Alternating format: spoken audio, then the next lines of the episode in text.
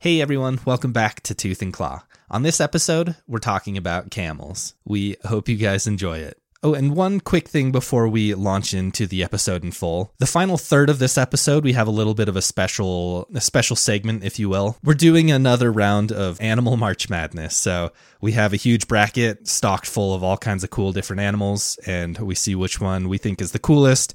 We also run kind of a, a little Instagram voting poll, uh, and I think we published our bracket over on our Instagram account, so you guys can all kind of see that. But just to address uh, something that may or may not be a big deal, I don't know. I, I like to get out in front of these things sometimes. You might notice that a lot of obvious animal choices might be missing from this bracket, uh, and that's probably because we had those animals in our bracket from last year. So those episodes are archived on our Patreon if you're interested in that. But just so you don't get confused when you don't see like tiger somewhere on the bracket, it's because we talked about it last year and we just kind of wanted to get uh, a batch of new fresh blood. And uh, that's all I've got to say. Let's go.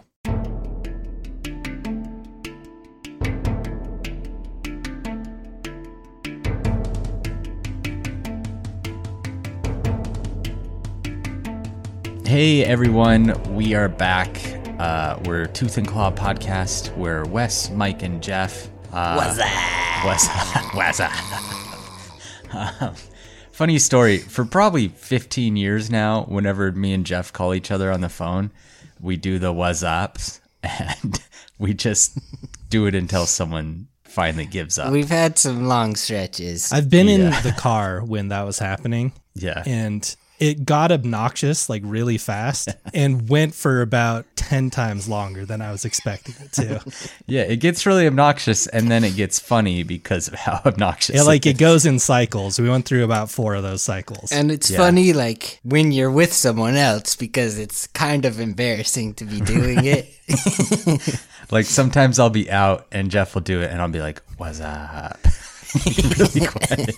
and then I'll just go ultra hard because I'll recognize that he's somewhere he doesn't want to do it. Yeah. anyway, I'm Wes Larson. I'm a wildlife Hi, Wes. biologist. Hey, I've been working with wildlife for over 10 years now. Um, mostly bear species, polar bears, black bears, sloth bears, and now grizzly bears. Koala bears. Jeff got to not koalas.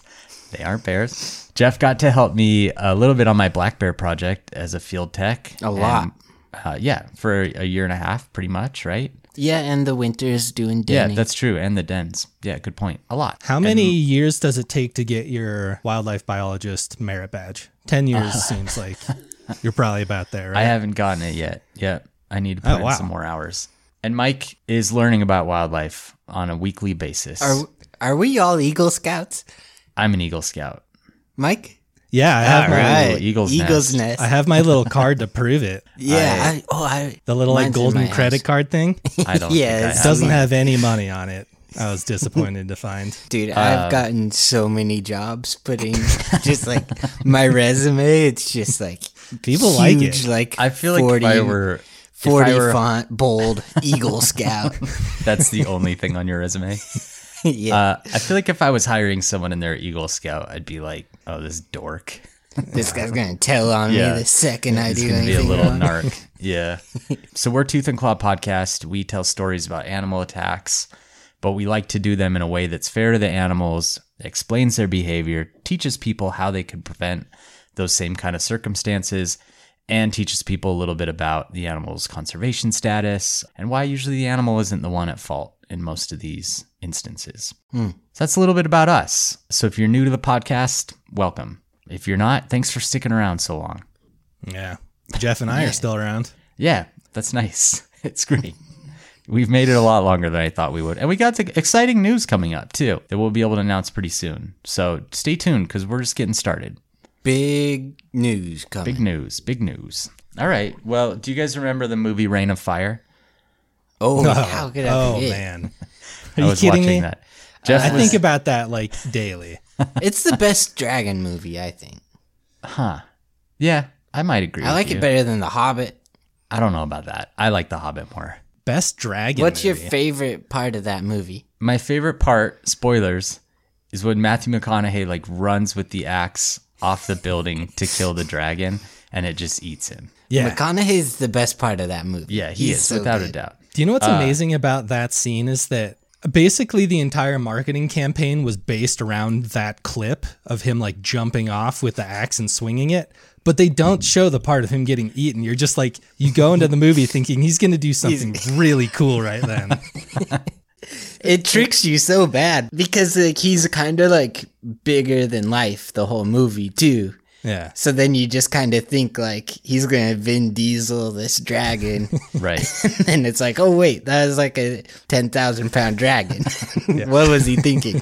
I remember that movie came out on my birthday, and I remember seeing it on my birthday and thinking, this movie was made for me. This is my movie. Um, anyway, Jeff was a little late to our recording session today, and I was just like flipping around on Sorry, the guys. TV and turned on Rain of Fire and watched the first 20 minutes. Um, all right.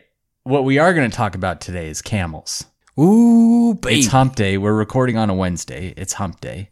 So that's one of the reasons we're talking about camels. Hump day. The main reason is because there's a camel incident in the news recently that a billion people sent to us.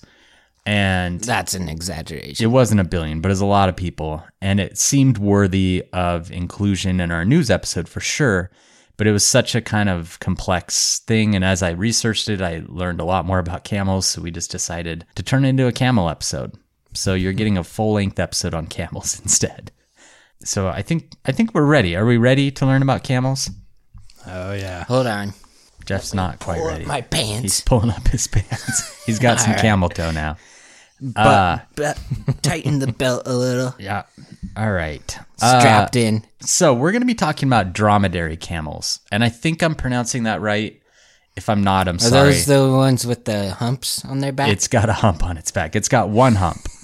oh, and some have two. Yeah. So there are. There's um. What's the other one called? Shoot. It's oh Bactrian. So Bactrian. Yeah. Bactrian camels are the ones that have multiple humps. Dromedary camels have one hump.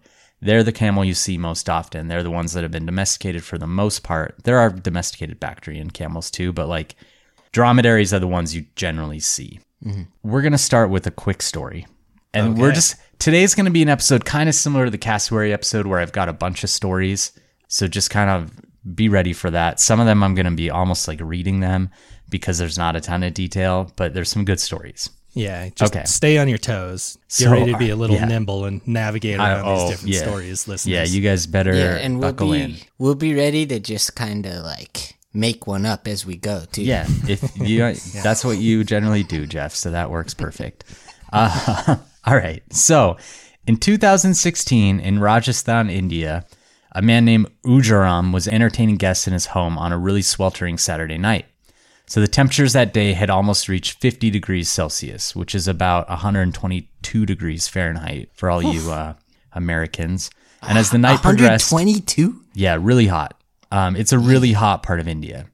So as the night progressed, Ujaram had a startling realization. He had left his camel tied up outside all day in the heat. Well, that's messed up. Yeah, and he knew that camels were like built for extreme temperatures, but an animal that's been restrained all day would have a much harder time coping with those really blazing temperatures. So he rushed outside to untie his camel. He's entertaining his friends. He realizes this. He rushes outside. The camel's acting aggressively because it's been left tied up in the heat all day, and once it was untied, it immediately begins attacking Ujaram. And this attack culminates in the camel biting his head off. Um, Yeah, bites his head off. Uh, so Is he Thakura, like a mini person or something? no, we're gonna get into this, guys. It I is promise. a huge camel. So Thakura Ram was a villager who was nearby when this attack happened, and he described the scene as the camel lifting Ujaram by the neck, throwing him on the ground, severing his head, and chewing his body. And it took 25 villagers almost six hours to then restrain this camel and calm him down. So that's a little appetizer for the stories that we're going to talk about today. But because I think because camel attacks or incidents are so kind of something you don't really expect. I wanted to talk about the biology pretty early in this episode just to kind of give people an idea of how this happens, why it happens, and w- why camels can actually be kind of scary. All right? Yeah. So, a little bit about camels. Dromedary camels haven't existed in the wild for about 2,000 years, but when they did, they were found in northern Africa, the Middle East, the Near East, and western and central Asia. They were first domesticated in the Arabian Peninsula around 4000 BC, And today, a feral population of about 500,000, so half a million, dromedary Oh, wow. camels live in Australia. So, Australia has a huge camel problem. They have a ton of feral camels. Did you know that there were camels in Australia, Jeff? I didn't. Yeah. That's you know that, news Mike? to me. No, I did not. Well, I you did guys not. Are already learning things. Yeah. So- did you know they could bite someone's head off, Mike? Well, I'm looking at a picture right now of a camel in the background of the Zoom call. Yeah. This camel's mouth is real. It's not a real camel. I'm First, gonna I show you guess I should guys. clear later. that up, but Yeah. his mouth is not very big. I'm gonna show you guys just what they're packing as far as their mouths are concerned later. So, as domesticated animals, they're used for riding animals, for carrying baggage and equipment, for their dairy. Camel milk is like a pretty common thing in, in the Middle East Hmm. and the Arabian Peninsula and stuff, for their meat, and for their hides and their wool. Today, there's about 15 million dromedary camels in the world. They're large, even toed ungulates. So, again, ungulates are pretty much just like any large hoofed mammal is an ungulate. They grow to almost seven feet tall, like the biggest camels at the shoulder, and they can weigh up to 1,500 pounds. Wow. They have a long, curved neck, a narrow chest, and a single hump. Now, One hump truck. there's a lot I could, yeah, one hump jump, exactly. Uh, there's a lot that I could go into with camels about like their appearance and their habits and everything. But I really think when it comes to them, the most amazing thing and the thing I want to talk about the most is how they've adapted to life in such extreme environments and how they haven't just adapted to life in the desert, but they actually thrive in the desert. So, first of all, a question for you guys. What do you think is in the camel's hump? We're just going to get this one out of the way first. Water. Mike? uh, I don't know if there's anything in it. I thought that's how you could tell how old they were is how many humps they had, So you just think it's empty, it's full of air? like like rings on a tree. What's your guess Just for every what's year inside they of gr- it? grow a new hump. Yeah, like a once you're like a ten year old camel, you're like a camel limo. There's like ten people riding on each hump. All right, I'm just going to answer it. It's water, right? it's It's got to not be water. So that's What? the common No, it's like misconception. fat? It's a fat deposit. And the reason they have that hump is it's like it's a store of energy.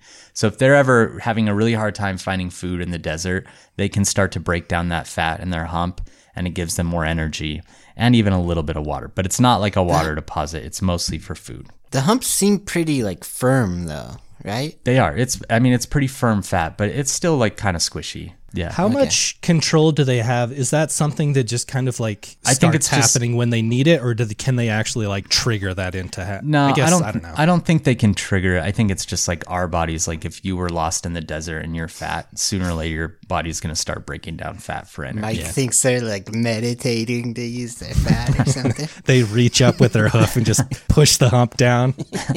So they have really bushy eyebrows and they have a double row of eyelashes to prevent dust and sand from getting in their eyes during windstorms. So Oh, if you ever get close to a camel, you notice they have like really beautiful eyelashes, and that's just Yeah. protection from the the dust and sand, and then it also helps them shield their eyes from the glare of the sun. They also have a nictitating membrane that sweeps sand out of their eyes when it does get in there. So nictitating membrane is pretty much just like a third eyelid that goes back and forth over the eye. Cool. So like alligators have those, some cats have those, a lot of animals have those. A really cool thing about them, they can consciously close their nostrils in order to prevent sand from entering and to preserve water. That's a really rare trait among mammals. Not many mammals can consciously close their I can nostrils. close my nose. Try. Do it. You're not closing it. You're just adjusting. There's no discernible difference. I in can size. close my Your nostrils. nostrils are open. if you're listening, try to close your nose. I guarantee you, everyone's like without trying. your Mm-hmm. fingers. You mean? your nostrils aren't closing. I can like squish it down. Yeah, we know that. you should be proud of yourself. Um, okay, they have a wide, almost snowshoe-like hoof that prevents their feet from sinking into the sand, so their hooves are really wide. And that gives them more surface area as they're walking. It helps them not to sink in as much. They have their coats have a really low thermal value, so they actually serve as insulation from the heat, which is kind of counterintuitive. You'd think like this big woolly coat would make Yeah. them a lot hotter, but it actually helps them cool down.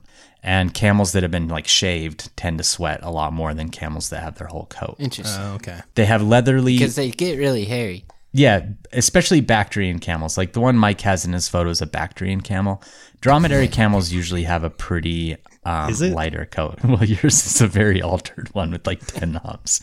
Um, all right. So they have leathery, heat resistant pads on their feet, knees, elbows, and sternum that allow them to lay down in hot sand. They also don't have a stifle fold. So, a stifle fold is the skin that stretches from an animal's abdomen to its thighs.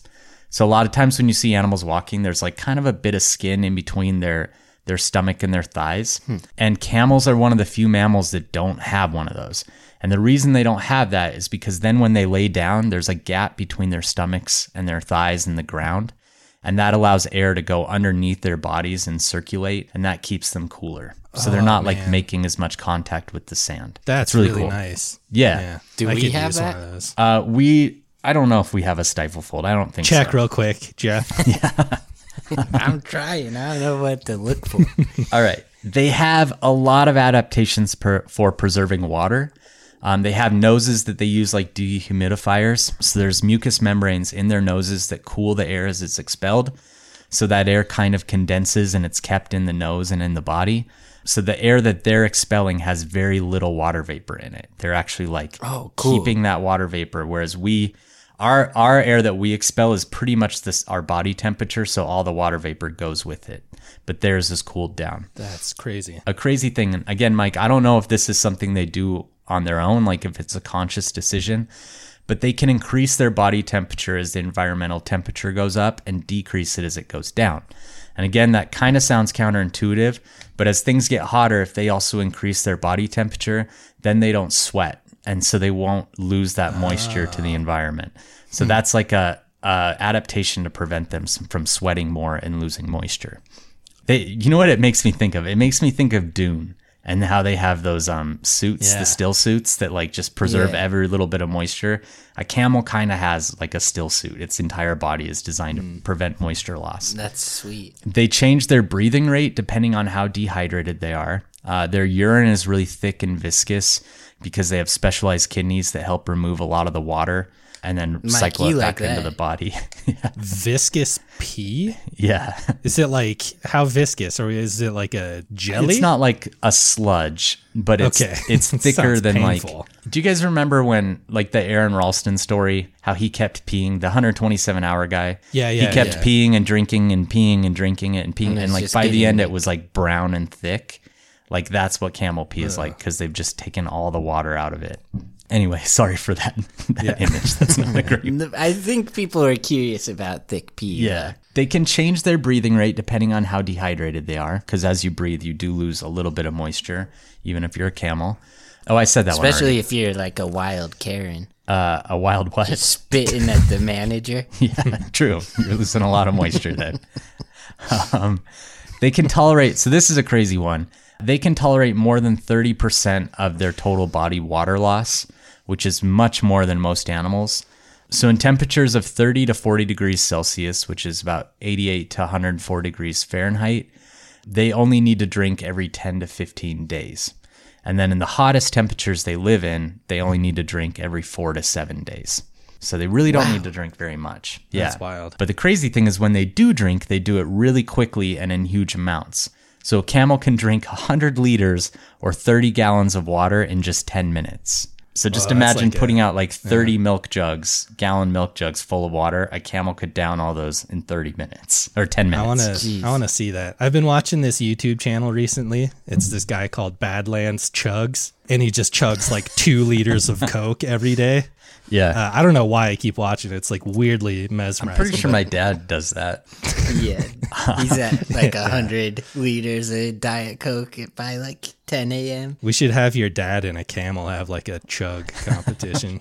And the Gronkowski. Me and Yeah. Jesse got on like a of competitive eating kick the other week where we watch videos of people competitive Uh, I eating. thought you were eating No, like with each other. Just- I knew you were gonna think that. as I Next said time it. we see you, you're both just like 400 pounds. no, we were watching like Joey Chestnut and Kobayashi, like the Go. Oh, yeah. like a billion Big Hot Macs or whatever they eat. Yeah. yeah. Anyway, it was crazy. So that's what camels do when they drink. with water. Yeah. All right. Not hamburgers. So, um, they also have oval-shaped red blood cells. That guy's head, kind of. Those oval shaped red blood cells help to facilitate blood flow during dehydration. I don't really understand the mechanics of that, but apparently they do, and having oval shaped red blood cells is rare. They're also adaptive feeders because where water is really scarce in the desert, so is vegetation. So they only eat small amounts of each plant that they find so as not to kill the plant so that they can be able to come back to that plant. Humans could learn from that. Yeah, it's true.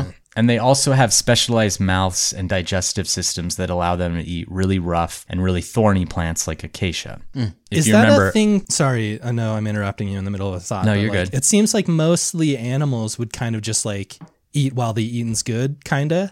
Yeah. is that like a thing for other animals where they like leave a little bit for later? Or It for sure is, but it's not common. Like what you're saying is more likely where an animal just like eats whatever's there Yeah. and then moves on and doesn't really give much thought to Think like of the next camel. Yeah, but if you're if you're living in the des- in the desert and like there's not much food around, you need to real camels need to recognize that if they destroy all of the food, then there won't be any food next week or whatever. So cool. yeah. thanks for yeah, thanks for articulating my thought better than I did, Wes. Hey, it's all right. That's what I'm here for. So, we're going to talk about the rut a little bit.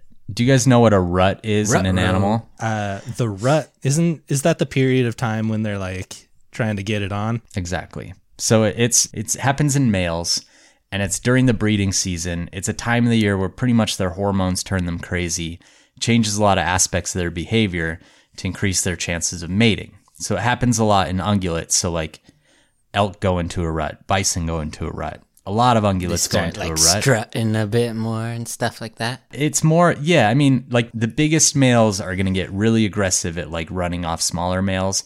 And it just turns like really pretty docile, calm animals into like really aggressive, territorial animals. So with camels, the rut generally occurs during the coldest months of the year. And males that were previously pretty docile and gentle become flooded with androgen, which is a certain hormone, and they become much more aggressive and difficult to manage.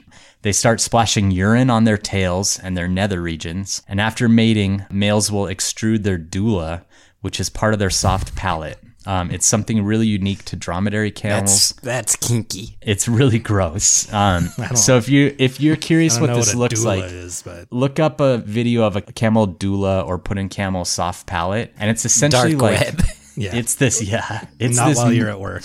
with a it girl. really it's pretty gross they they pretty much like spit out this meat sack that like hangs out of their mouth and it like inflates a little bit and stuff but it's really weird and it's like it looks like it's they're like vomiting up attached to their them stomach still, but it's Yeah. just like hanging out of their mouth. it's just hanging out and then like Yeah, after I they feel kind like of I've shake seen it that. around and stuff they swallow it back in it's really Yeah. gross it's really Girls weird. like that, girl um, camels. it's really weird. so they do It's it like look after at the mating. size of my sack. oh, okay. Yeah. And it's kind of, it is though, it is like a courtship thing. Like after they've mated, they do it. And it's kind of like, check me out. I don't know. After you mated, like I don't it's totally like you already did it, understand dude. Yeah. to prove you lost your virginity kind of I think I'm it's glad to keep them around. I'm glad hu- oh I see yeah Yeah. I'm pretty happy that humans part of our mating ritual air quotes we don't have to like pee on ourselves Yeah. that's pretty nice Depends who you. Some people. that's yeah, true Let's not kink I shame shouldn't never mind shame here. you know what forget I ever said anything All right. Anyway, it's a weird thing. Look it up. Uh, males will threaten each other for dominance over the females by trying to stand taller than the other males. They make low noises. They make a series of head movements, including lowering, lifting, bending their necks. And they try and defeat other males by biting the opponent's legs and taking their head between their jaws. So that's uh like that And should as ring we some learned bells. Taking their head between earlier- their jaws. Yeah. They have quite the bite. They do. Pretty much when a camel's in rut and it feels threatened by a human, it's going to treat the person the same way that it would treat another camel. And those kind of interactions can be pretty devastating to a person, as we learned in that first story. But Ujaram isn't the only person to have his head bitten by a camel. Although he was the only one that I found that had his head completely severed, I did find a scientific paper that was So published crazy. this paper was published in 2015. The authors' names were Kane and Arya, and they investigate camel bites on the face and head and said that those bites range from minor lacerations to total loss of, so- of soft and hard tissue. So, like, your soft tissue is your skin and meat and stuff. Your hard tissue is like your bones and your teeth and whatnot.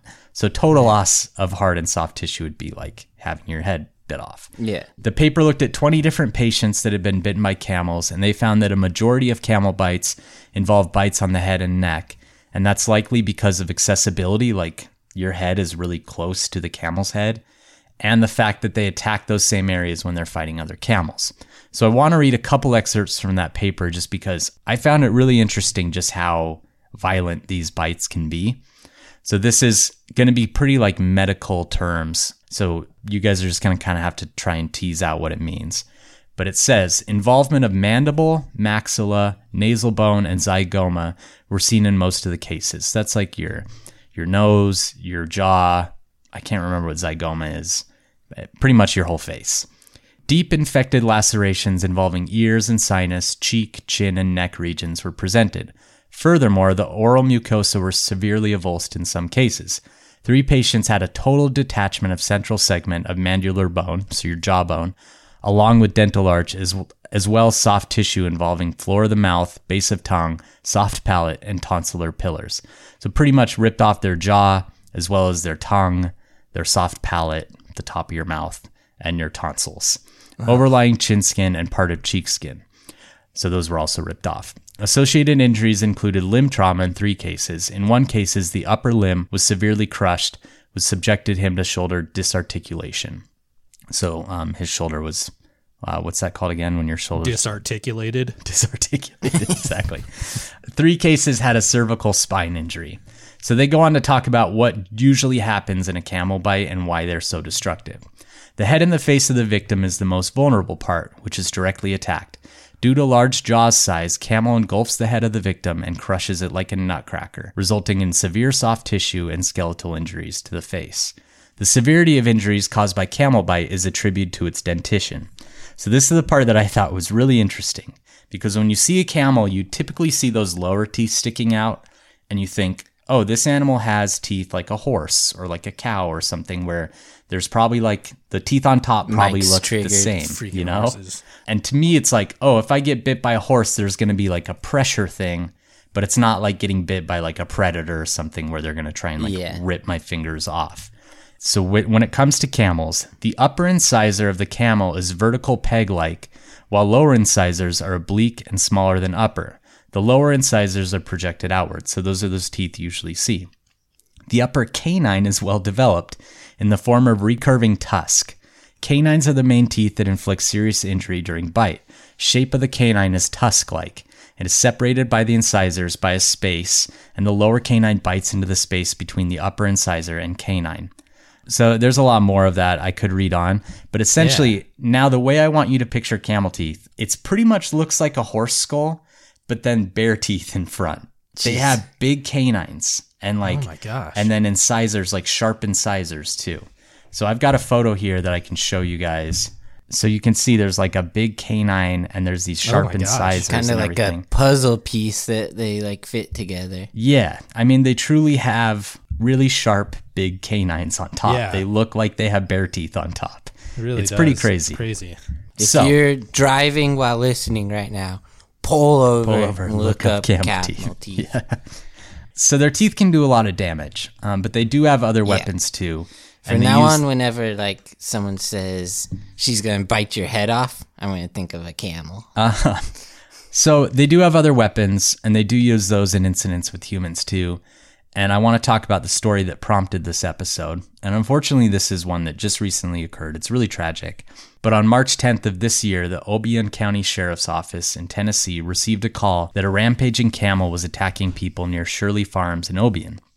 So two deputies quickly got into a cruiser and they sped off to the farms, not knowing what to expect. But my guess is they were likely not expecting the worst. You know, like if you hear that a camel's on the rampage, you're not expecting to like They probably dead expected a bodies. camel though. they probably did expect a camel. That's true. So they arrive on scene and they're shocked to see two unconscious people lying on the ground, and the camel actually comes charging toward their vehicle immediately.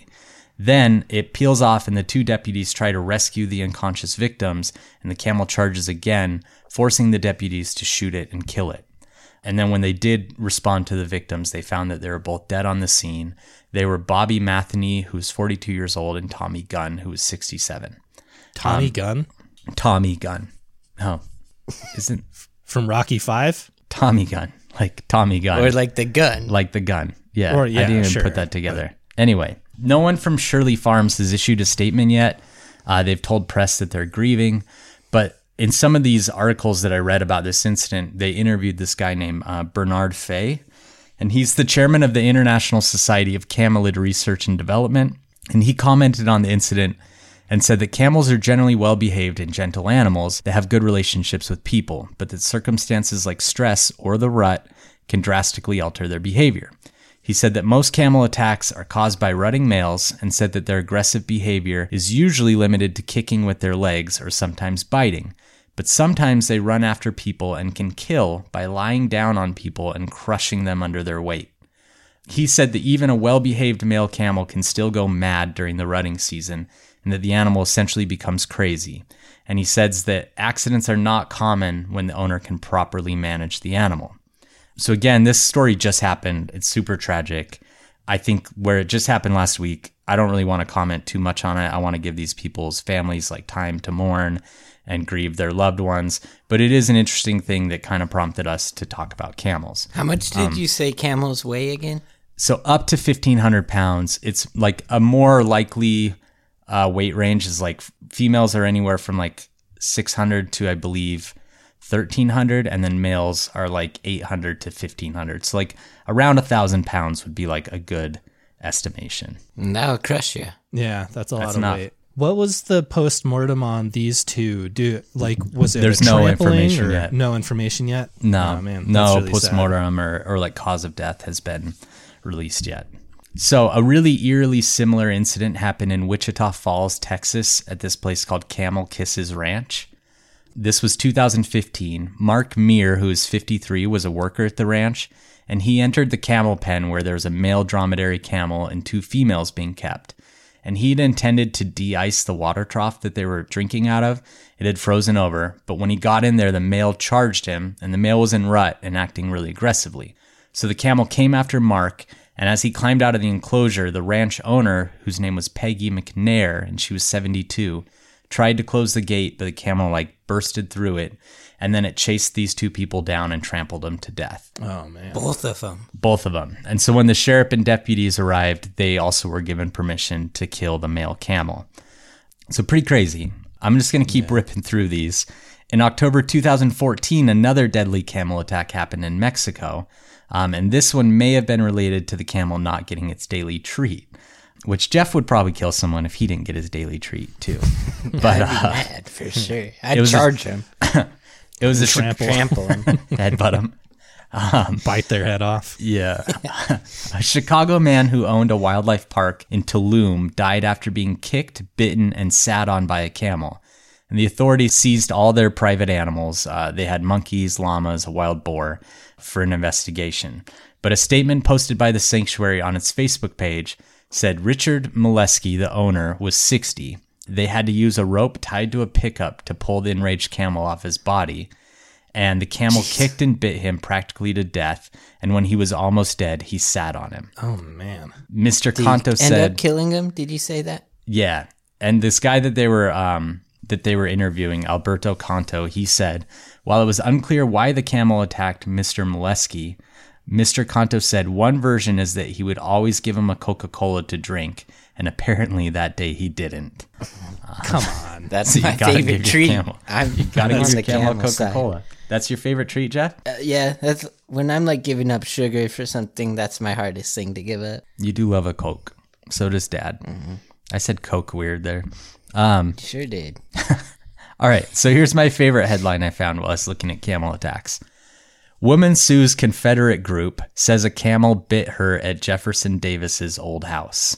Um, so Jeff or Mike, do you remember? Do you know who Jefferson Davis is? Yeah, the president of the Confederate States Right. during Civil War. Yeah, Right. When the Civil War happened, the Confederacy elected their own president, and that was Jefferson Davis. So, a Florida woman recently, this is like verbatim from the article. A Florida There's some woman, bad Jeffs out there. there are, yeah.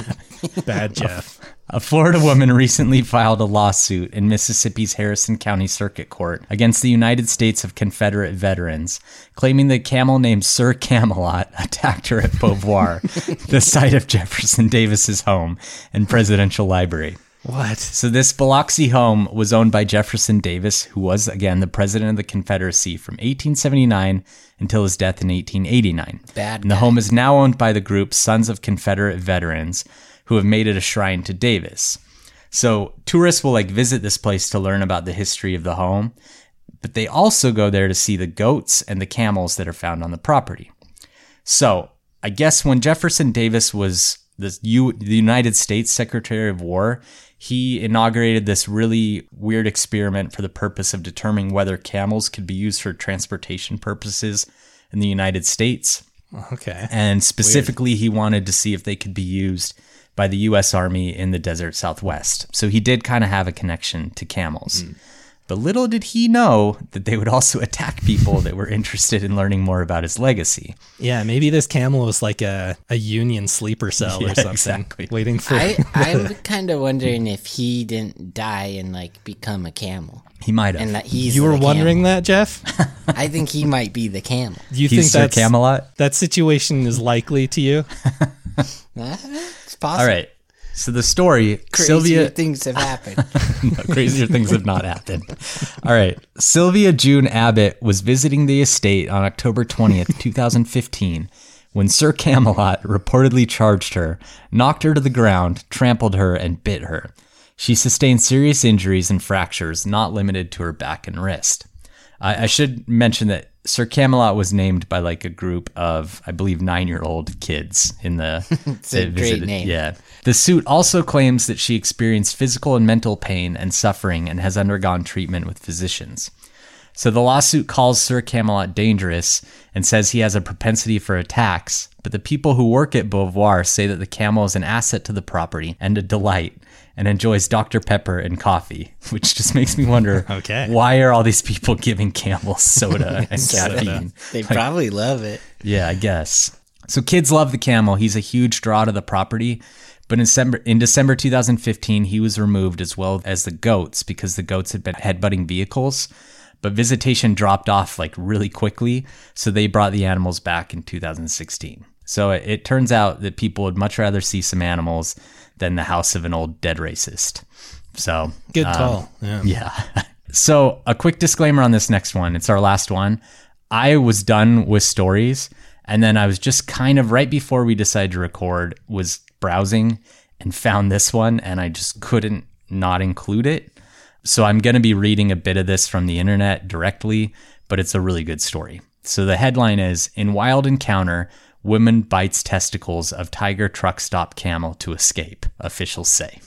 Wait. So, The Just human woman? Okay, I'll let you. Yeah. What would Mike and Jeff do? Bite So- testicles on the list now. this woman and her husband, who I think went unnamed in the article and like everything, they had been throwing treats to their dog under this camel's fence at a truck stop. So it's one of these truck stops that has a bunch of exotic animals, which to be honest is kind of messed up. Like I don't agree with those kind of places. They usually don't treat their animals very well. I don't think this one was any exception. But they had a camel and they're throwing treats inside the camel's pen to like tempt their dog to pretty much go in there and get the treats.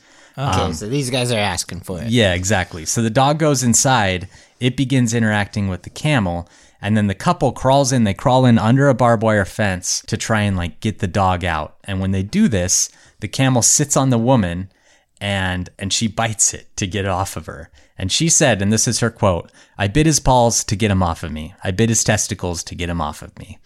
So she bit this camel right in the balls to try and get it to like get off of her. And apparently it worked. The She camel got really off of her. wanted us to know for sure that it was the balls. Yeah, she said balls Specified and then as two testicles. different. Yeah.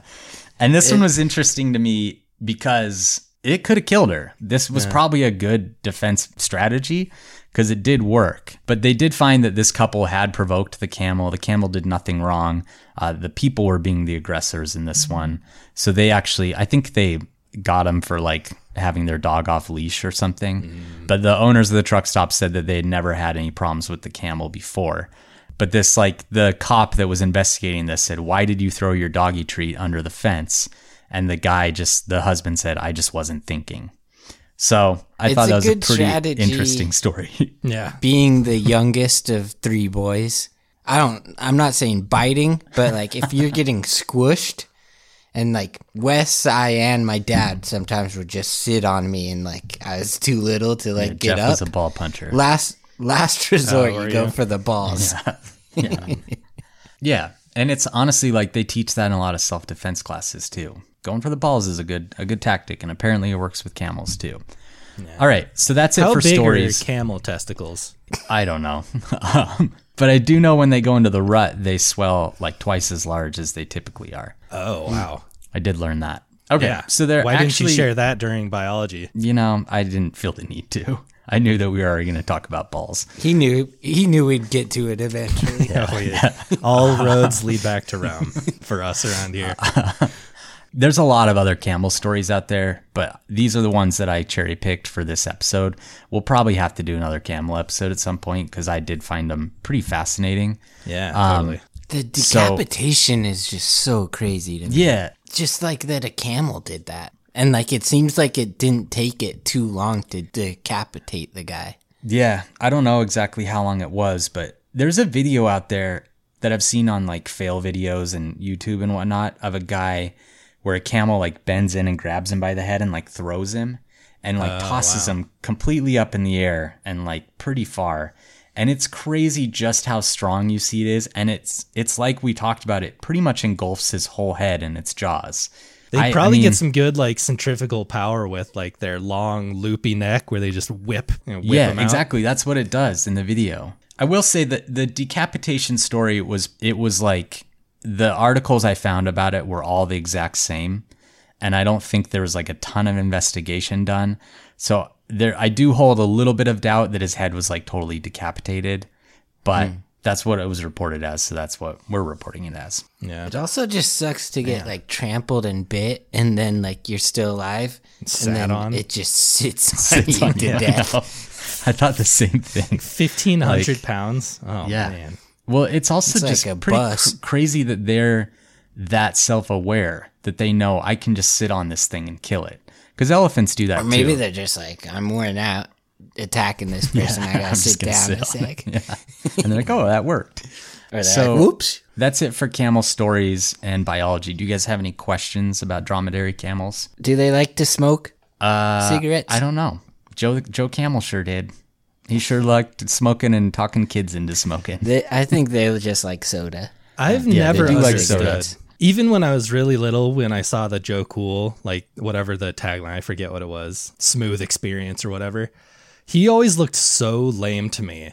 I know. Even when I was really little, I was like, is this supposed to make me want to smoke? And he's like Yeah. some dork in like a Letterman's jacket leaning on his car or something. I don't know. yeah, Camels just don't really exude cool, you know?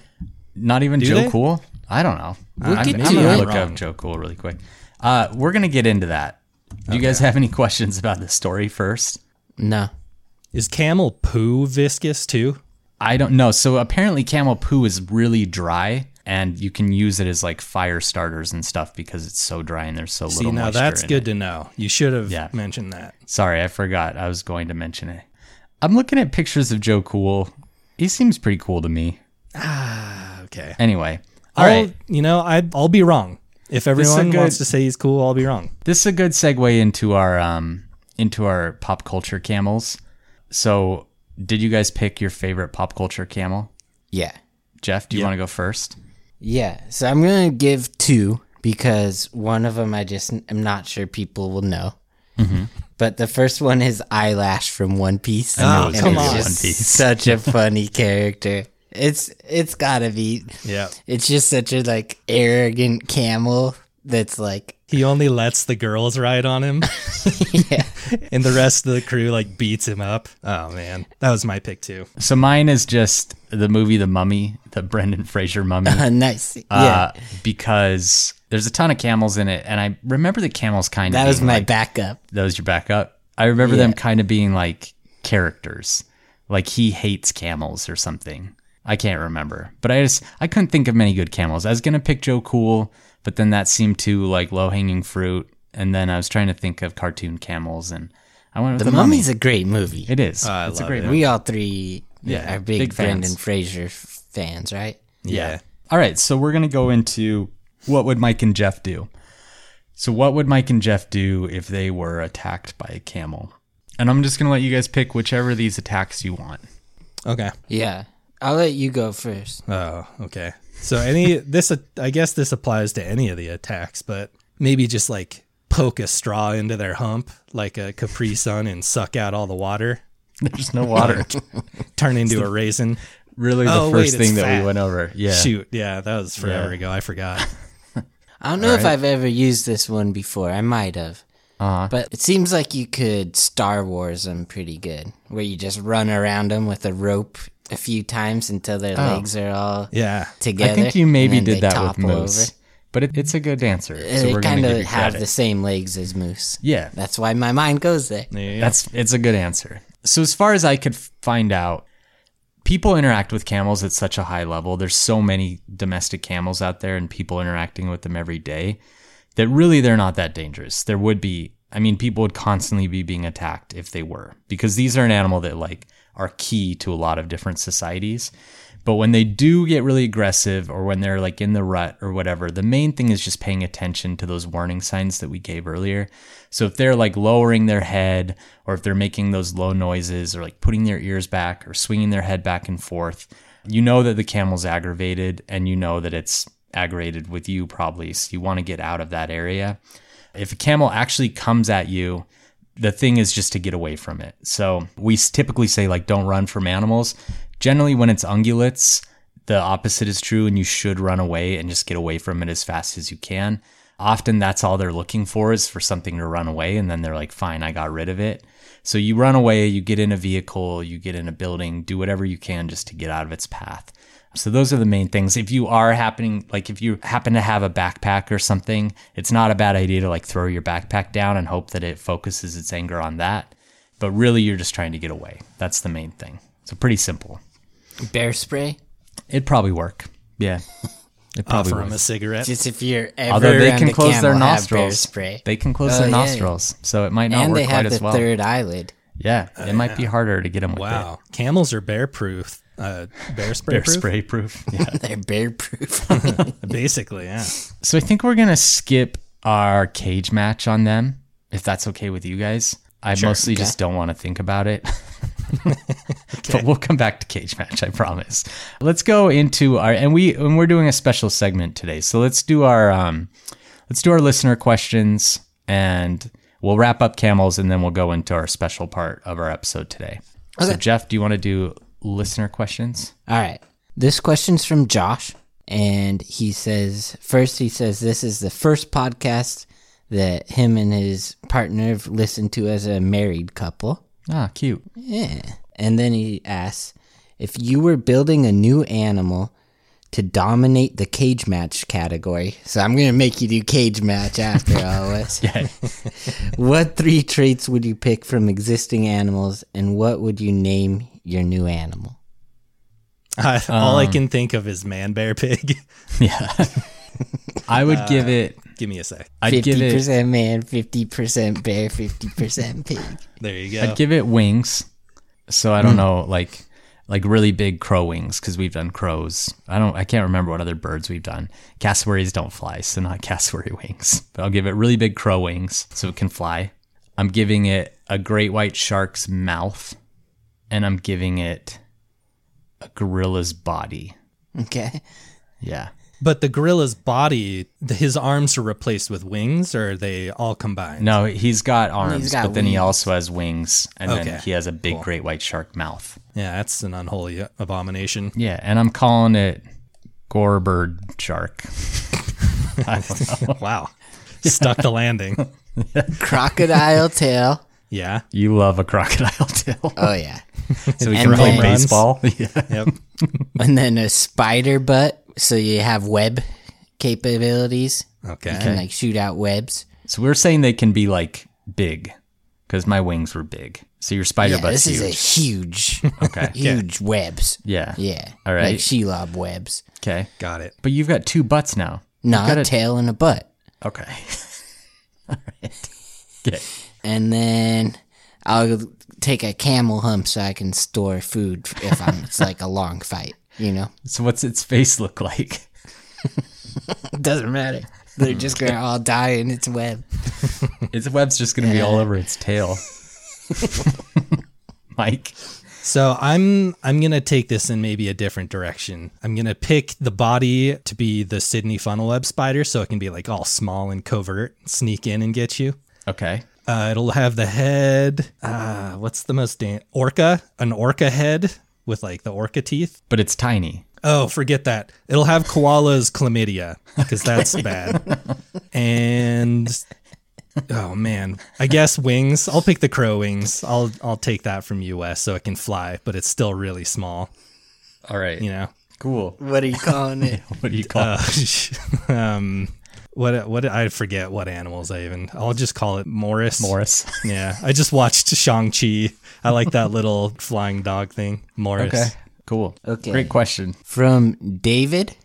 Hey, dudes, loving the podcast. Question What's your favorite animal themed, animal main character led video game? Mine is shoot. Oh, it's that one that me and you talked about, Mike, that I loved on like on Nintendo U with the little guy. It's not Crash Bandicoot. It's um oh never mind, it's Rayman. He's not an animal. Uh, yeah, it's not really. Wes's is Rayman. Mine, mine's probably Bulbasaur. Battle Toads. oh, mine's Battletoads. Battletoads. Yeah. I'll go with any of the Donkey Kong. Uh, I guess I'll specify Donkey Kong Country 2, Diddy's Kong Quest. Oh, that's a good pun. I think Battletoads is the game Battletoads is the game I had the most fun playing by myself in my entire life. I just can't imagine having fun in any capacity with that video game. I loved it. I hate it so much. I never I- beat it though, so maybe the ending really just No, it was makes boring the- ending. Makes it okay. Their car like drives off into space. All right, so this one's from Instagram and it's from Kay Lavert. And she asked, Do you all think Megalod sorry. Do you all think Megalodon could still be out there? I don't. So I actually I watched a documentary about it. Don't. And no, you didn't. Jason Statham narrated it. But It was- apparently if like the plates in the deep ocean shift like not a it will documentary. allow for the megalodon to come through the like with that with the pressure. Like right now it can't because of the oceanic pressure. So you need like a tectonic so shift. you're leaving the door open for it to happen. Mm. Okay, Yeah. that makes sense. so Jeff's seen the movie The Meg. um, there's actually there are documentaries out there that are like just total sensational Shark Week bullshit that are like, does Megalodon still exist? Megalodon doesn't still exist. Like if Megalodon was out there, we would know about it. It's too big of an animal, even in the ocean, to don't know like be about that, around Wes. without us. Okay. Only Yeah. a Sith deals in absolutes. I shouldn't say that as an absolute, but all legitimate shark scientists, I believe, agree that there's that megalodon doesn't exist anymore. okay, I'll balance it out by saying yes, they do. Okay. So we get both sides, you know, All right. equal representation. Well that's two for yes. All right. right. Well, case closed. from M. M. Budine. Wes, if you had to go back and redo your whole wildlife journey, what would you do? But you can't repeat anything you've already done. I would go back and not start this podcast. Oh, come on, man. That's No, hurtful. if I if I could go back in time and I had to redo something, I don't know. That's a hard question. I actually kind of hate those questions because I it's really hard for me to think that way. Like just because I I just think you think of all the little tangents that come out of every decision that you make in your life, Mm. and I'm really happy with where my wildlife journey's led me so But far. like, it's just like asking, like, what's Like, it's what just mistake what's have a I cool made? Oh. animal? No, not mistakes. It's just like, what's a cool animal you could have studied instead if you went back? Yeah, I don't really know. Like, I don't know if I haven't really had many opportunities that I didn't take. Mm. So, like, it's kind of hard for me to answer that. Like, at the very beginning of my career, I was offered a pronghorn study instead of a polar bear study. And I'm glad I stuck with polar bears. Um, So, I, Ooh, there's dunking on definitely, the s- like- pronghorns out there. there's little things I wish I would have done differently. And this listener question. but there's no, I think it's a good question. I just don't have a good answer for it. You 'Cause would I have just invested don't- in Bitcoin, got in early. Yeah, yeah, I would have. I would have taken all the money I've made from wildlife and put in Bitcoin in 2010. There you go. Yeah. Well, that's a good answer. Okay. From CJ Turner thirteen. What is your favorite animal sound slash call? You guys want to answer first? I really just love the sound of red winged blackbirds. Yeah, that's Reminds a good me of one. like spring and summer coming up, and I just think it's a nice noise. yeah. Mike, do you have a favorite? Yeah, so the elephant trumpet, that's pretty sweet. I also Hmm. really like contextual. This is like kind of a contextual answer, but when you're out in the middle of nowhere and you hear a wolf howl, Yeah, like in the middle Not of the much night. beats that. Wolf's a good answer. You I have a win. hard I have a hard time answering this one because there's so many that I like. One that always just like amazes me whenever I hear it is when gators bellow. Like when a big male gator does they they do this thing called bellowing where they like pretty much like vibrate their body. I don't know the exact mechanics behind it, but it makes this really low rumbling noise and it's a really cool noise. I really like that one. I like a kookaburra noise. I like um, when parrots swear, I like that noise. yeah, yeah. There's a lot of good ones, but wolf. I think a wolf howl is like pretty hard to beat. I might agree with you on that one. yeah. Okay, cool. Thanks for answering. Yeah. Is that it for questions? Yeah. All right. Okay, so we are gonna skip ouchies just because again, like one of those stories was way too recent for us to get into ouchies. Yeah. Uh, but we will go into conservation really quick. So wild dromedary camels no longer exist. They haven't existed for thousands of years. The only truly wild camels left anywhere else in the wild are wild Bactrian camels that live in northwestern China and southwestern Mongolia. They're double humped camels. They're critically endangered. There's only about 950 left in the wild. Their main threat is poaching for their meat, and they're often killed by poachers who place mines near the springs where the camels go to drink. Jeez. Um, yeah, which is a pretty gnarly way to kill an animal and really just evil, if you ask me. Yeah. They're also disappearing from scarcity of water sources, hybridization with domestic camels, and predation by wolves, which the predation one's a natural way that they're disappearing. But so that's not really the species we talked about. But as far as wild camels, there really aren't many left unless you count these feral ones in Australia, and then there's a lot. And then let's do our claw rating. So our 10 claw rating for camels, I'm going to give them I'm going to give them a 6. I think they're interesting. I think it's really cool how they like survive in the desert. But I just I don't like I can pass a field with a camel in it and just kind of be like, "Oh, a camel." But it's not like a big deal to me. So I'm going to say a 6 Does that claw. for me. happen very often? Yeah, I feel like there's a lot of like little roadside attract like Really? yeah, I've like little petting never- zoos and stuff and they always have a camel. I won't say never, but Have you ever been through Scipio, Utah as you're driving down to California? probably.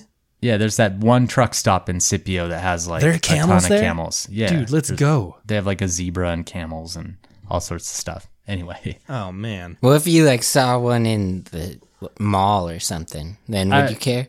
yeah, I'd care, but it'd still be a six claw animal for me. I don't know. What's your guys' rating? I'm going seven, Yeah. and I'm gonna rank it. Actually, I'm gonna go eight. I'm gonna rank it seventy-three.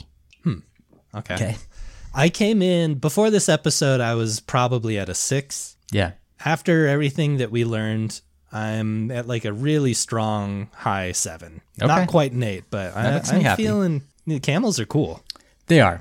But to me though, they're they're pretty much a domesticated animal to me, and they're just not as fascinating to me as a wild. They're as like wild. top five animal I'd want to ride on. Like the double humpers get in the middle of the humps. Oh, you get in the middle. See how that feels. What would you do, Mike? I'd just wedge right onto one of them. You'd be on top of a hump. Seems way right. more fun. anywhere between six and eight is our final ruling on camels. Cool. Well, that's Why it is for six camels. Afraid of seven. Uh, Because seven, eight, nine.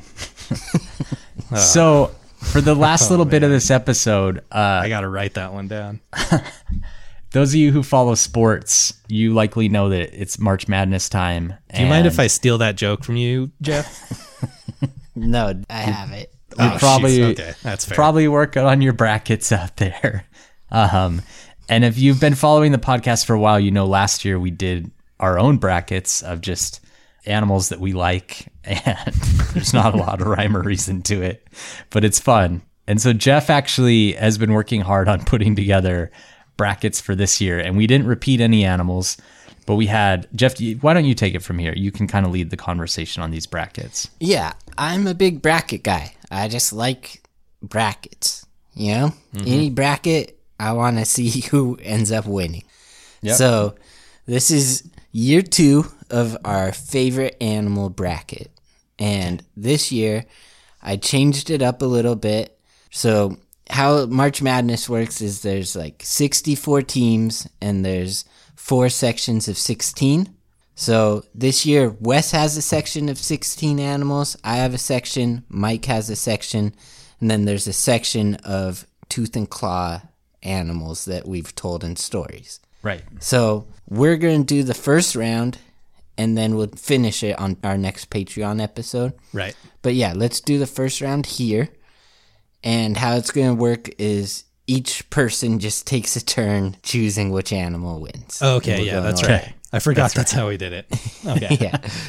Yeah. Are we allowing any kind of like outsider influence? Like if you Yeah, like I think I'll like there's a horse in this year's. So I think when if you're choosing between horse, I'll try to convince you to choose the you're horse. not, it's not gonna. Okay, we'll see how that goes. For the sake of time, I don't think we should do too much I outside. was taking a influence, walk. but- I always walk at lunchtime, and I walk right by this little field with a couple of horses. And there's Uh-huh. this horse that stands right next to the fence. It just stands there. And today I was like walking right by it, and a fly literally landed on its eyeball. Like it was sitting on its eyeball, and it flew off, and the horse didn't react in any way. Horses are so stupid. That's pretty cool. That horse is just like mastered. Yeah, it's totally like a zen. zen, Yeah. a zen master. Yeah, stoic. Who wants to start? I'll start. Okay. Okay. We're going to start on your section, Wes. All right. The one seed sloth bear up against the 16 seed peacock jumping spider. So peacock jumping spiders are really beautiful, cool little spiders, but I'm picking They're the cute. sloth bear. Yeah. Picking the sloth bear. Sloth bear, cool how the call. cubs hang on to their mom's back. A lot of cool things about them. So it's definitely them. And I've worked with them. So sloth bear. All right, to Mike. We got 8 seed bowhead whale versus the 9 seed harpy eagle. Ooh, that's a tough one. little info on those two really quick. Yeah, yeah. Bowhead whales are possibly the longest living species of whales. Like we have no idea how long they live. They live up in the Oh, Arctic. whaley. Harpy eagles are the biggest eagles by mass. They're like tied with stellar sea eagles and they have the biggest talons of any eagles. And they live in the jungles and eat monkeys. So I'm biased to water, like aquatic animalia. So I'm going bowhead. That was a hard pick. I got the 5 versus the 12. So Asiatic black bear up against a marine iguana. Marine iguanas were really fun in that. What is it? Planet Earth 2? Yeah. What's the documentary where the Yeah. Mm-hmm. snakes chase him? Yeah. But I just love bears, so I'm going Asiatic black bear. It's a good pick. So four seed Wes, this is you. Four seed maned wolf up against the thirteen seed lilac breasted roller. Right. So lilac breasted roller is probably the most beautiful bird I've seen in person, but I'm picking the main Big wolf. statement. Maine wolf just has like really cool long Maine- legs. Oh yeah, They're yeah. they're okay. just a really neat animal. So I'm Yeah, picking they the are Maine cool. wolf. Yeah. Your little Star Wars attack would work on those too, Jeff. Fly around their super long legs. yeah, that's true. All right, Mike. Sunda Island vi- pit viper versus uh Wes. I don't even know how. This is six versus eleven Yeah. versus the, so the li- 11 is a li- liar bird. Okay, so Mike, I'm holding up a photo of a Sunda Island pit viper. Yeah, I'm feeling. They're like also that's called probably a gonna win. blue insularis viper. But lyrebirds, you should watch this clip of David Attenborough with a lyrebird. They can replicate any sound. So he's like buy one, Oh, think and I've it seen that. replicates the sound of like a camera sh- shutter clicking, and Oh, then a chainsaw cutting down logs in the forest, and a car alarm. It, it's the craziest animal video I think I've ever seen. Those would be So it's great a for hard like pick. a. That'd be that animal would be really good for like a fart prank. So that's Uh, your pick. That's a tough one. I'm going cobra. It's the pit viper, Sunda Island pit viper. Whatever. Okay. There's snakes. They're all the same. You really should watch the Liar Bird clip, though. I'm going to send it to you later. Uh, I got an easy one. Three verse fourteen, and a moor leopard versus a muskox. I'm going a moor leopard. Like those things are dope. Cool. Rarest big cat in the world. Yeah, they had 'em- They have them at the Salt Lake Zoo, and it had cubs, and they were really cute. right, Muskox. Wes. muskoxen are cool too. I just Muskox wanna are cool. sneak that I've in. seen a lot of those. Make a cool coat with one. Both of them. Yeah. When you're driving by like a A little fence with a muskox in it. Are you reacting better or worse than if you see a camel? Better. Seven verse ten. Uh, this one's tricky, Wes. yeah. A gibbon versus spectacled caiman. I'm picking the gibbon. Gibbons are my probably my favorite primates. They're like a lesser ape. They're the ones with like the big round faces that if you've ever seen the Kung Fu Panda movies, the monkey is a gibbon. Yeah. They like are really good swingers and super acrobatic and really funny. So I'm picking the gibbon. Okay. Mike, you got uh, 2 verse 15, the great hammerhead shark up against a mandrill. Oh man, that's actually harder than I would have guessed for this seating matchup. But I got to go hammerhead. You know what a mandrill Mandrills is, are right? really pretty though. yeah. All right. So the top seed wins every round in Wes's bracket. No upsets. Just how we like it. yeah. We like to be Whose turn is it? My turn? Yeah. Okay. Actually, I want I'm going to go to Mike's. okay. All right. So the one seed white rhinoceros up against 16 seed Dutch lop racket rabbit. Uh, I'm going. I don't know what a Dutch lop rabbit is. Then don't pick it. So I'm going white rhinoceros. Okay. Whew. oh man. Dutch lop rabbits are like the really cute bunnies with the floppy ears. Man, maybe I should have picked it. I knew I, I waited right, till Les. after you picked to give that detail because I knew. Eight verse nine albatross versus spotted eagle ray. All right, time to deliver the first upset. I'm going spotted eagle ray over albatross. Nice. Those Yeah, I've worked with spotted eagle rays. I've caught them. I've seen them scuba diving. They're beautiful. Oh man, they're so pretty. Albatross are cool. Largest wingspan of any bird. Uh, wandering albatross, but I'm still picking spotted eagle ray. Okay. Five verse twelve flamingo and king crab. Mike, Oh, is it me? Uh, King crab or what was the other one? Uh, flamingo. Flamingo. Ooh. you seeded these. Did I? yeah. Shoot. But you can upset your own bracket. I think I might have to. Okay, hold on. Yeah, I'm gonna go flamingo. Okay, that's the five. Yeah. Uh, we got a camel versus a yak, four versus 13. Yak was always my, one of my favorites to get and go fish as a It's kid. true. I remember that. it was mom's But I'm favorite. going camel. I like camels a little more. All right, Uh, Wes, you got a puffin versus a capybara. yeah, I'm picking capybara. Yeah, Another good. upset. an okay. upset. Hey. Six eleven. 11 over 6. world's largest rodent. They're really cool. I've seen them in the Pantanal and elsewhere in Brazil. I just really like capybara. So I'm They're- picking capybara. Pretty surprisingly big. Yeah, they're huge. Mike, you get kangaroo versus the pink fairy armadillo. Um, Pink fairy armadillos look like a creature from Star Wars. They're so there's- cool looking. I think I'm gonna go with the armadillo. Good pick. Kangaroo, I don't know. That I seated the kangaroo way too high, but yeah, you did. All right. Seven verse ten. The Atlas moth versus California sea lion. I love sea lions, but I, I just kind of want the Atlas moth to go on. They're pretty. yeah. All right. They're pretty. I'll just leave it at that. They are pretty. All right. Wes, you get two verse 15 green anaconda versus 15 dung beetle. Oh, that's tough. it's a hard one. That's a hard one. Uh, just for the sake of making this more fun, I'm picking the dung beetle. yeah, they got some cool facts. They do. I'm picking You dung got, beetle. you love poop They're ecosystem engineers. and you hate anacondas. I like anacondas a lot. All right. Um, Mike, your pick. Okay. My 1 verse 16, you got a sloth versus a chipmunk. I don't. I'm not crazy about sloths. I'm not gonna lie. Are you, like crazy about chipmunks? chipmunks? I, you know, I'm nuts about them. Well, pick whatever your heart tells No, you. I like honestly, it's got to be sloth. They're really interesting, and uh, I was a little worried. uh, I got 8 and 9, swamp lemur versus satanic leaf tailed gecko. I'm going satanic gecko. I think that's a good pick. It's a great name Those too. are pretty dope. Yeah. They are. They look like they have a leaf on their tails. Uh, Wes, 5 verse 12, humpback whale versus Arabian sand cat. Humpback whale. The little wildcats to me just look like someone's cat got out. I'm not a big fan. So I'm picking humpback whale. All right. Yep. Uh, Wes hates cats. I like cats, but I'll stop doing that to you every time. All right. Uh, Mike, 4 verse 13, zebra versus titty monkey. The, what? uh, zebra.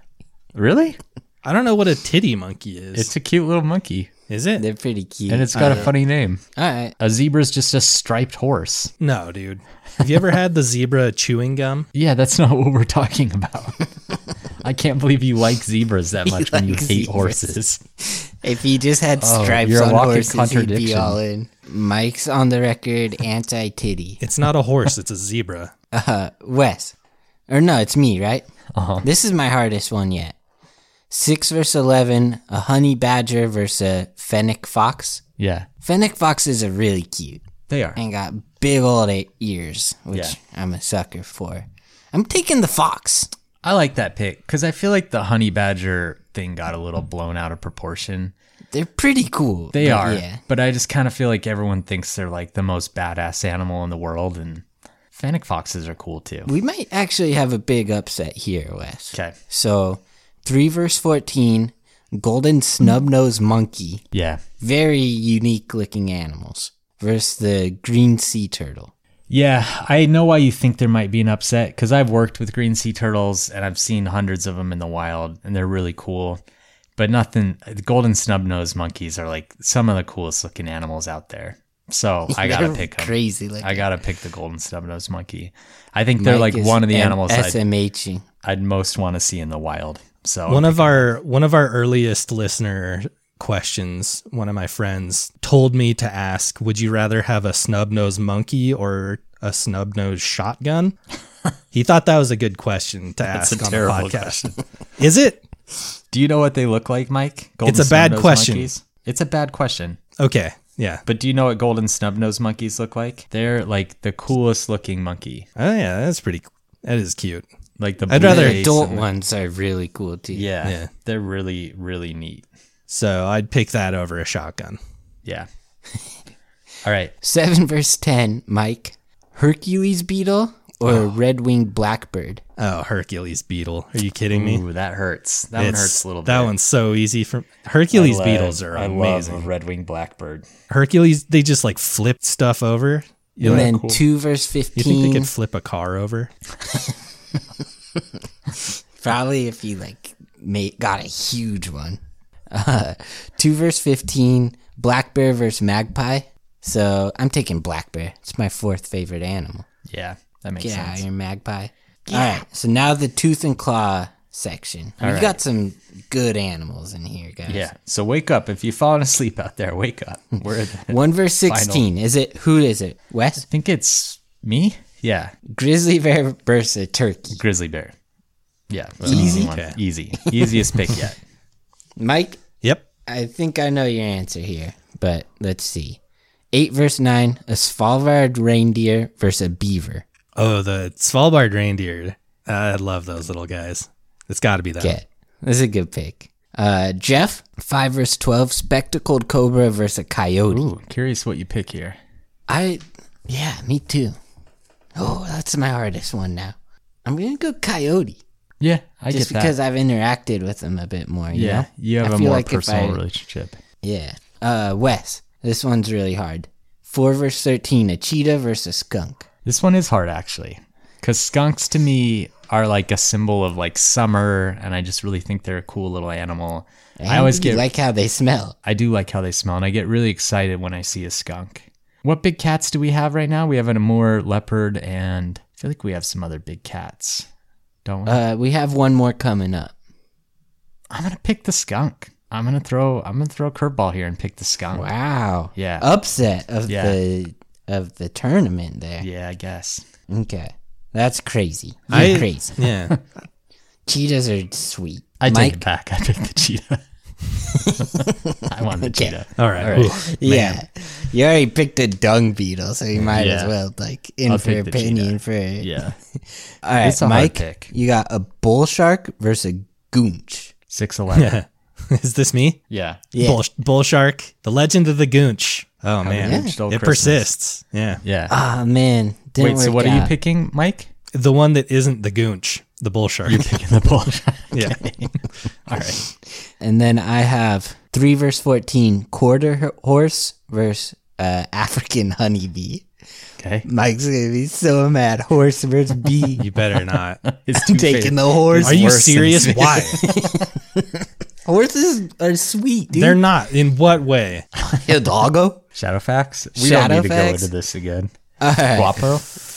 West Uh, seven verse ten. Unreal. A moose versus a mountain lion. Oh, the moose is a seven seed. I'm picking the mountain lion. That's an easy pick. Mountain lion. Okay. Yeah. And then Mike, you got two verse fifteen. Jaguar versus vampire bat. Okay. What are we thinking here, fellas? You you got pretty sold on the vampire. I bat do like in them. the episode. Jaguars are just a, t- a tier above, though. You know, Yeah. they got it's got to Pick be the jaguar. Yeah, you could have so got some good revenge on me for the I bee. kind of, one. I'm kind of bummed that those two got pitted against each other because I really liked both of those. But yeah, you, know? think I should have put moose fifteen? it's all right. It's fine. freaking last year the bison went to like the final four or something. so I figured I'd give Moose a good seed. All right, so yeah, I feel like we're gonna get more people unsubscribing from Patreon than subscribing after listening to all that. But we're gonna finish it off on the next Patreon episode. We're gonna go through the round of 32, 16, 8, 4, 2, 1. We'll be quick, and we'll put some stories in there too. It's going to be a fun episode. I liked It'll be ours good. last year, and then at some point we'll do these on Instagram too, and let everyone vote and take it through. Probably by the time you're listening to this. Yeah, it's going to be pretty quick. So, Yeah. well, probably a little after because me and Jeff are going to Mexico tomorrow to see gray whales. So, We are? yeah, Wait, what? Oh, sweet. you didn't know about this, Mike? No, what? No, I did. You told me, and I told you. I said, no way, Jose. You said no. Yeah. Yeah. All right. Well, that's it for the uh, camel episode slash first round of our animal bracket. Thanks everyone as always for tuning in. Thanks for you. Uh, thanks to you Patreon subscribers, especially. You guys really have kept us afloat for so long and have made this really fun because it's nice to to have people supporting us in that way. And thanks everyone else, and thanks Jeff and Mike, and thanks um, camels. Thanks we appreciate to you. everyone who paved the way before us in the podcasting world Yeah, so that we can be here. yeah exactly. Bye, guys. But See you.